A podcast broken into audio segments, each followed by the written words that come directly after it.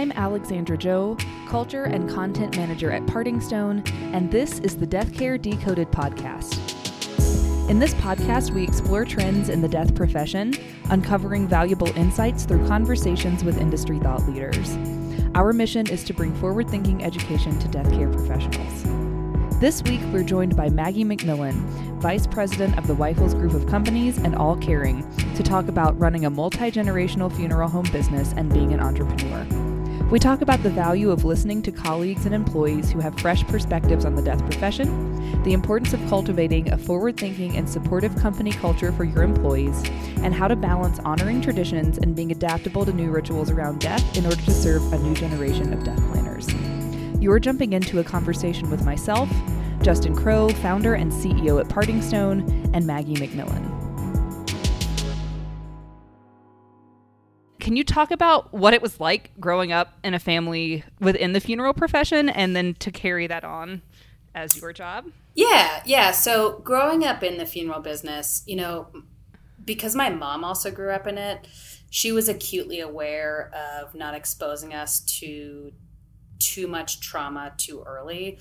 So I don't actually have a lot of memories of being in the funeral home as like a young child. I remember, you know, coming in to help my dad because he was cremating on the weekend or, you know, being in the embalming room, but I definitely wasn't one of those kids who was like watching autopsies happen. And then kind of always being acutely aware of I don't know the right way to say this, but like the sensitivity of death. Part of that, so when I was two, my the, the my mom who birthed me passed away.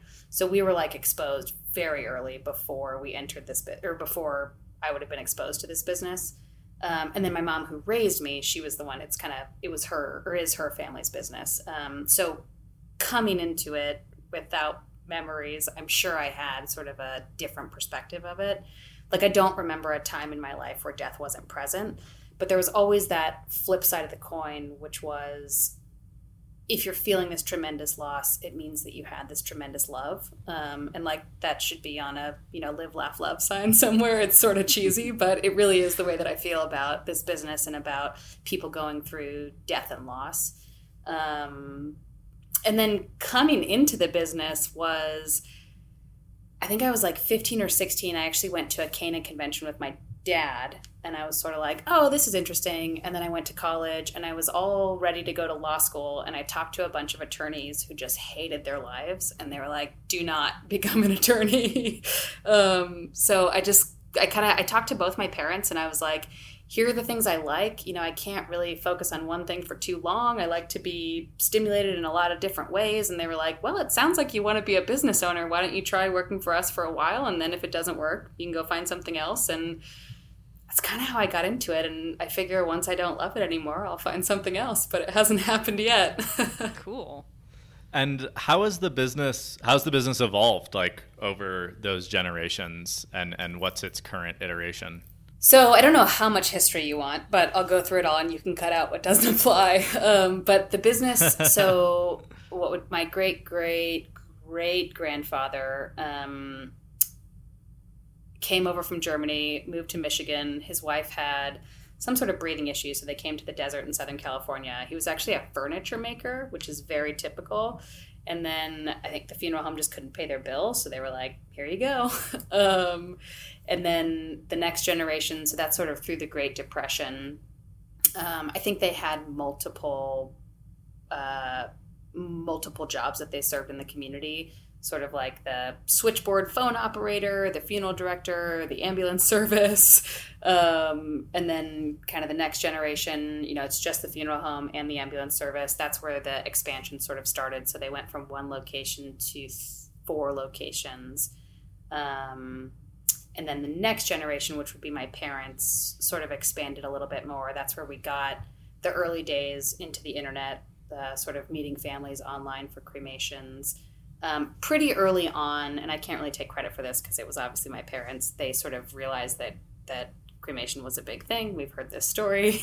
they put in crematories in pretty logistically helpful areas. So you know, Palm Springs, where we are, um, Joshua Tree, Los Angeles. So by the time I came into it, we were set up fairly well to expand out into Southern California. Um, and I think what we focused on is, you know, expansion happens so quickly. There's a lot of stabilizing that has to happen. So coming back in and looking at employee retention, looking at, you know, um, I, I don't really know what the words, but like, okay, we have these locations, we can do these services in these areas. How do we now make sure that the people who are coming to work for us are able to pay their bills so they can focus on what they're doing. Like that's been a lot of the shift in the last probably five years for what we've been doing. We sort of looked at all this growth and went, great, now let's sort of come back to the base and stabilize. And so you just as like as just as a kind of summary here. So you, your great great great grandfather started uh, the furniture maker, started the business. It expanded into what you have now, and I'm going to kind of break this down based on my understanding, which is um, what sometimes referred to as a third party crematory that uh, you work with many other funeral homes to do their cremations. Um, you also have um, a number of physical locations, right? Yes. And um, yeah, how many? So we have four locations that have crematories on site with multiple crematories, with multiple retorts there. We've got eight what we would call sort of traditional funeral homes. So brick and mortars, families are coming in. And then we have an online cremation company that we generally do most of our interfacing with families over the computer and on the phone. And then we have, you know, all the infrastructure to support that. So prep rooms, transportation teams, all the stuff that you need to kind of keep the trains running on time. Cool. And and how many families are you serving annually right now? So, direct families that we're serving, where we're meeting with the family directly, we're probably at about 3,500. So, 3,500 families that you serve in person. So, that's not including the online. So, online and, and technology sounds like a pretty important part of this business. And um, it's so different than thinking about a funeral business that started with a furniture maker, which I'm assuming meant coffin maker, right? Is that how the death care part of it like got in, you know, in, involved? Yeah. So I mean, I yes, made a lot of furniture, including the caskets and the coffins. Okay, okay. So, I mean, obviously, the experience of being part of a multi generational funeral home and having that industry experience in your own family's background is different than someone entering for the first time. Can you talk about how you think those experiences might be a little different? To offer someone who is a first time or a new funeral director like maybe like a different perspective on the experience? Yeah absolutely. So i my favorite people are people who don't come from the industry because usually there's something that they're seeing that we all missed and it's sort of like oh well that's pretty obvious. I just didn't recognize it because i was in the forest but thanks or in the trees but thanks for pointing out the forest. Um, so i think anyone who's entering this profession without um, you know, without sort of generational experience, I wouldn't let that deter you at all because you probably have some of the best ideas in the room. Um, it's sort of so in California, we're a we have two separate licenses for funeral directing. There's a funeral director's license and an embalmer's license, and you actually don't have to have a license to do a lot of the stuff that makes you essentially the same as a funeral director, but we can't call you that because you're not licensed. And what I'll often tell our, our the people who I work with is like, the license doesn't tell me anything, right? Like the license tells me you can finish something, the license tells me that, you know, you passed a test, but like where I really know is by working with you. And it's it's the same way with like a multi-generational family funeral home versus an, a new startup. Like sometimes actually that new startup might be the best option for families because they're hungry, right? Like they're looking to meet people where they are. They're more willing to listen. They're more willing to take feedback and criticism and sort of take it and run with it. Sometimes I think that um, ingratiated funeral homes actually can be a little stagnant.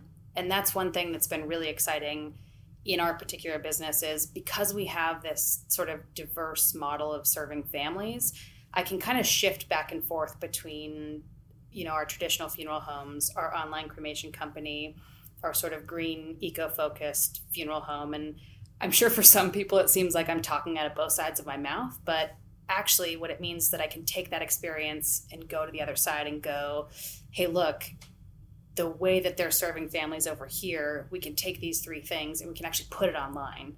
Um, and so for me, that's the most exciting part. So I don't really remember what your question was, but I think it was what would I say to someone entering this business without that sort of long family history? And I would say do it because um, we need your input.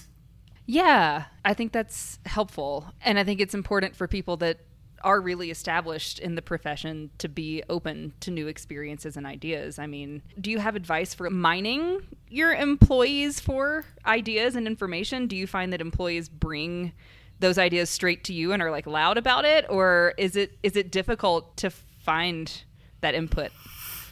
So I think I'm I find myself constantly reminding people to push back at me and to sort of if I have an idea that doesn't sound like it's going to work, I need you to tell me because we could spend a lot of time and a lot of resources on an idea that I haven't thought through all the way. I think initially when people start working with our company specifically, their instinct is not to push back and their instinct is sort of, okay, let's figure this out. Let's, you know, kind of figure out the culture here. Let's figure out how these people work. And, and I think that's totally normal and reasonable, right? Like you don't want to make waves in your first month, but I really try and make it a point to go, look, get comfortable. You know, I want you to be here for the long haul. Once you're comfortable and once you recognize that, like, you know, we value your input. We think that what you bring to the table is important. Please throw it at me because, you know, if you get 10 ideas, maybe five great. I don't know. I mean, you've got to go through a lot of bad ideas to get some good ones to stick. And if we're not constantly going through those bad ideas, we're never going to get the new good ones. What's what's really remarkable listening to this story is that it's not it's not not very many companies last 75 years or, or, or 100 years or how, however long your company's been in business. And in order to be successful doing that, the people running that company have to be reinventing what they do for the modern trends. And it seems like you just come from this lineage of entrepreneurs who are like, I can make caskets. I can expand this funeral business into more markets. Oh, digital cremations? Let's do that, which is really admirable. And, and I think you your company has done it better in the funeral space than I've seen a lot of other funeral homes do. And um, what's your generation of entrepreneurs working on? Like, what's the next 10 years look like? Uh, for for for Matthews? I don't know. Call me in ten years.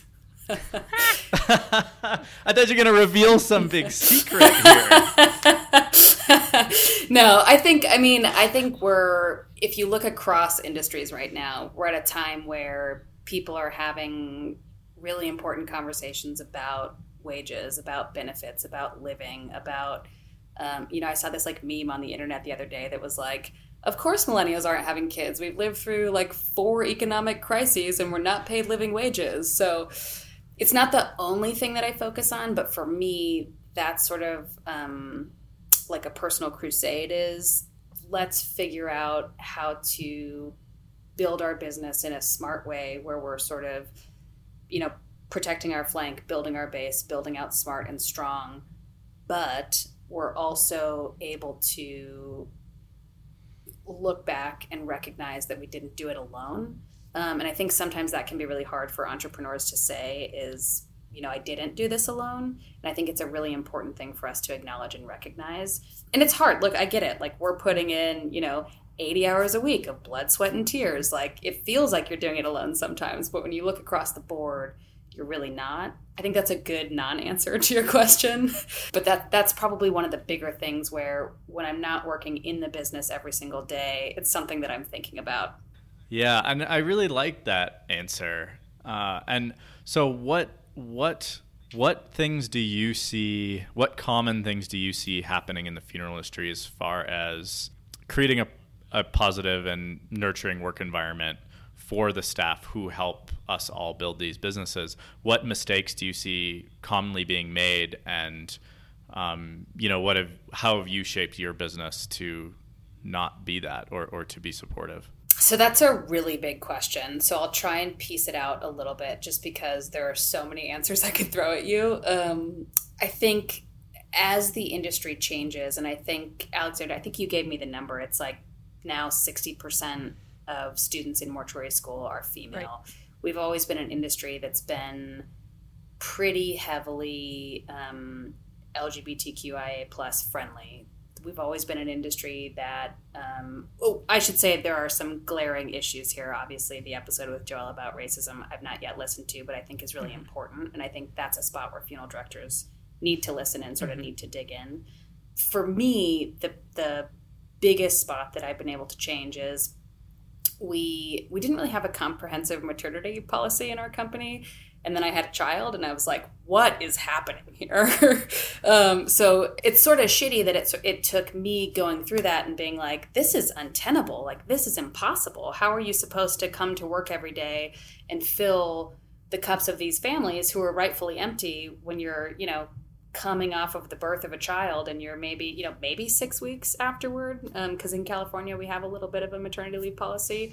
So going through some of that myself has been really helpful and we we're we have some of those things in place. Things like uh, retirement benefits obviously health benefit things that like i think potentially could be easily overlooked if if you're not thinking about them day to day. Like if you have the privilege to not think about those things. It is a privilege because those are things that make a huge difference in the lives of employees and the general happiness and well-being and mental health because they're not having to stress about they don't have insurance and so there's doctor's bills or you know I want to start a family but I can't afford to because I can't take off work. Like that that's that's just huge kind of everyday stressors that if a workplace especially an emotionally intense and involved workplace like death care can kind of help with their employees. I mean that's really important for building a really strong company culture and and employee loyalty and you know having less job turnover and stuff like that. That's the cynical part of it right is like if i'm being really cynical what i would say is hey the amount of time that it takes to train someone to do this really difficult job and to also understand how we serve families in our area like what is the value of that? And I don't necessarily have a number for that, but it's sort of like I'm sure that we could give two or three extra weeks on a maternity leave policy. I'm sure that we could, you know, make some additions to an FMLA request. Like, and again, being really cynical, and that's, I would like to think I come from a better place in my heart. But if we're being super cynical and we're looking at sort of bottom line things, and, you know, you do have to be realistic at the end of the day. We, we, there are things that we can't provide, but what if we can? If we never talk about them, then we'll never know if we can, we can offer that or not. Yeah. And I think it makes a big difference in your company culture too that your employees know that you're even trying and thinking about it. You know, um, I mean, we're a tiny company, and it meant a lot when we got like a paid time off package here. You know, and that it was talked about, right? And that all the employees knew that like management was thinking about that and wanting to give it to us and kind of struggling to make that happen as quickly as possible. It meant a lot. And and so and it went a long way in yeah making making employees feel seen and cared about. So. And I think that right there kind of feeds back into the crux of what a funeral director is, right? Like we're listening to people where they are in the moment they're walking in the door. And like I don't think I think I would hope that every generation has gotten better. And I I think that for my generation, that's a big piece that we have to find. Now, we're also looking at expanding, we're also looking at being aggressive in our market. Like those things, we're able to sort of stand on the shoulders of those giants. But I think adding that piece into the conversation, one, not only fits with what we do as funeral directors, but two, is also really important as we look toward, you know, sort of this tidal wave of death coming with the baby boomers. Again, being very cynical. Totally. And also, I mean, if if nobody ever goes back to work, there's going to be a work shortage for a long time. And honestly, it's probably going to end up positive for the people who are working because it's going to be the companies that really care and support their staff that are going to get those mm-hmm. employees. And the ones that don't are going to lose the employees. It's going to be pretty simple right. here pretty mm-hmm. soon. Mm-hmm. Yeah, that's right. Very, very true. It's like the inverse of when I graduated from high school and was in college. Like, back then you know in like 2006 7 8 9 you like take a job if you if you get offered one you know it like and now it's people people my age you know i'm in my early 30s are like yeah i'm graduating from grad school and i have like 12 interviews lined up in the next week like interviewing like people are hiring me and i can choose what i i can literally choose my job it's it's like the exact opposite so Yeah. Right. I remember I had a hard time. I moved to Taos, Taos, New Mexico originally. This is maybe eight years ago now. And when I got there, I had a really hard time finding a job um, in that community. And so I had applied to a bunch of places. I was probably like 25 at this time. Um, applied to a bunch of places, didn't get anything. And I was going around the farmer's market and I was asking every farmer, I'm like, hey, just moved here, really need a job and I finally got one. He was this garlic farmer, and he was like, "Yeah, I got I got some work for you." And I was like, "Okay, great! Like, what a relief! I got to pay rent." Uh, and he was like, "But I don't I don't have any money, um, but I can pay you in I can pay you a chicken an hour." And so my first job in Taos, New Mexico, was working for ten live chickens an hour, and I pulled garlic for eight hours, and I got my ten chickens. That's awesome.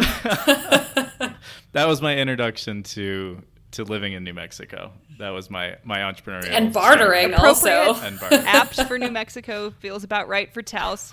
What did what did you do with the chickens though? Did you sell them?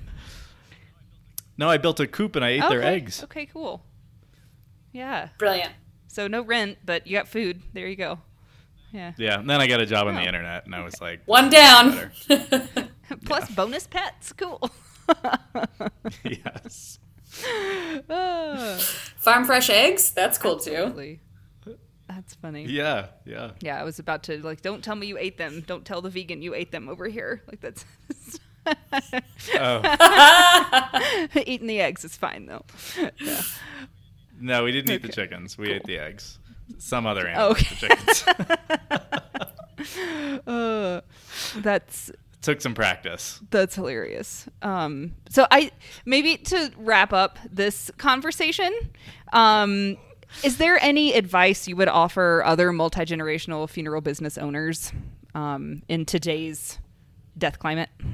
You know, I think each situation is pretty unique, so it's hard to give like across the board sort of here's your fortune cookie advice. I would say if you're coming from a robust family business where you are able to kind of leverage those traditions, leverage those community relationships, don't be afraid to take risks. I think for me, probably the biggest lesson that I learned as we expanded into different markets was oh, where my sort of family business core is, I'm a little more conservative, but out in this other market, I can really try these things that are fun and interesting and they the families respond well to them and our directors respond well to them and then maybe I can take that back to my core family business. And I think had I been sort of courageous and brave enough to do that in that core family business, um, I would have seen the same results. I, kind of needed that leveraged arm t- to take those risks, but I would say, um, as someone coming from a long generational family business, there can be a lot of pressure, but that doesn't mean that you have to feel that every single day. Um, so, yeah, if you're, getting feedback from your community, don't be afraid to take criticism. Don't be afraid to take positive feedback and sort of meld those things together. Great. And do you think that in this profession, in a business that's been around for a long time and is established and has traditions and has, you know, a brand, so to speak, do you think tradition can ever be like a barrier or hold businesses back from expansion and growth, evolution? Or do you think it's more of like a good, strong footing?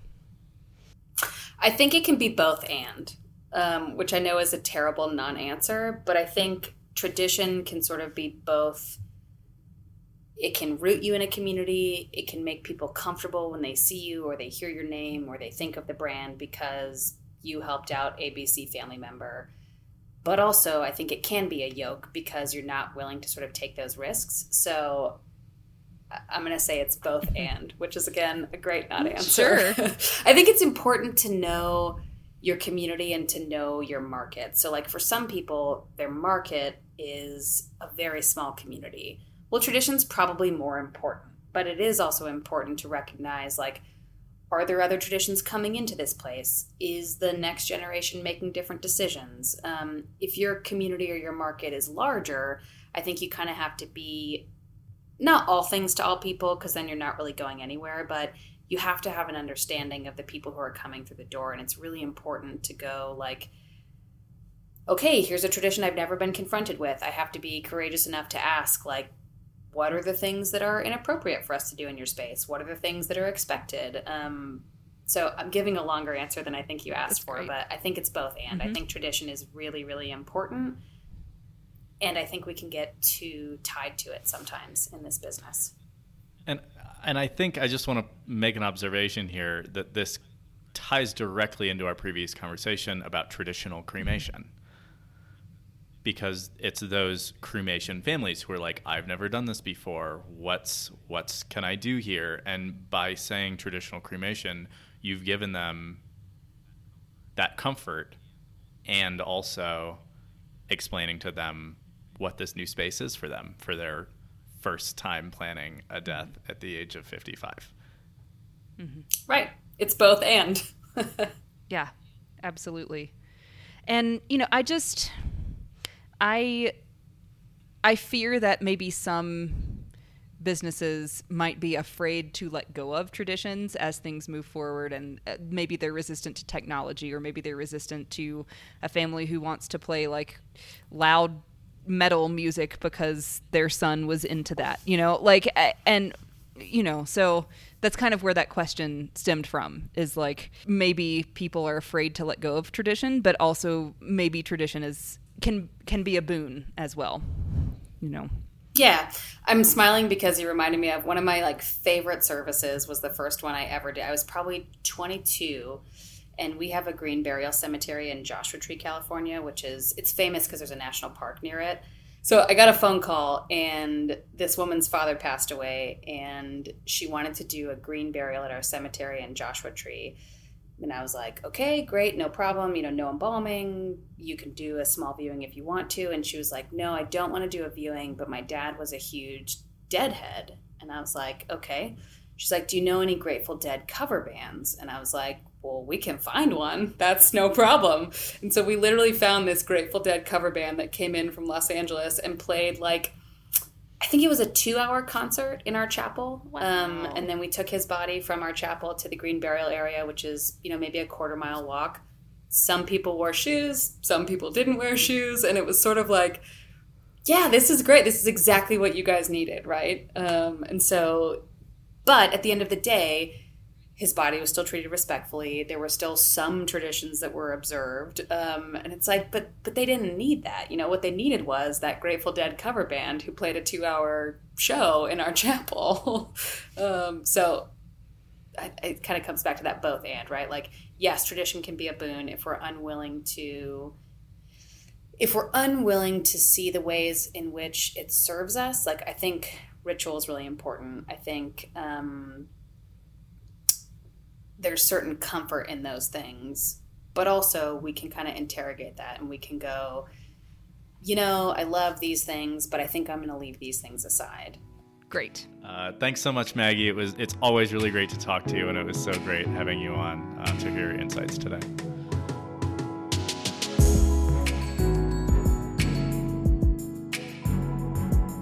This production is brought to you by Parting Stone, who wants to remind you that when your families choose cremation, they don't have to receive cremated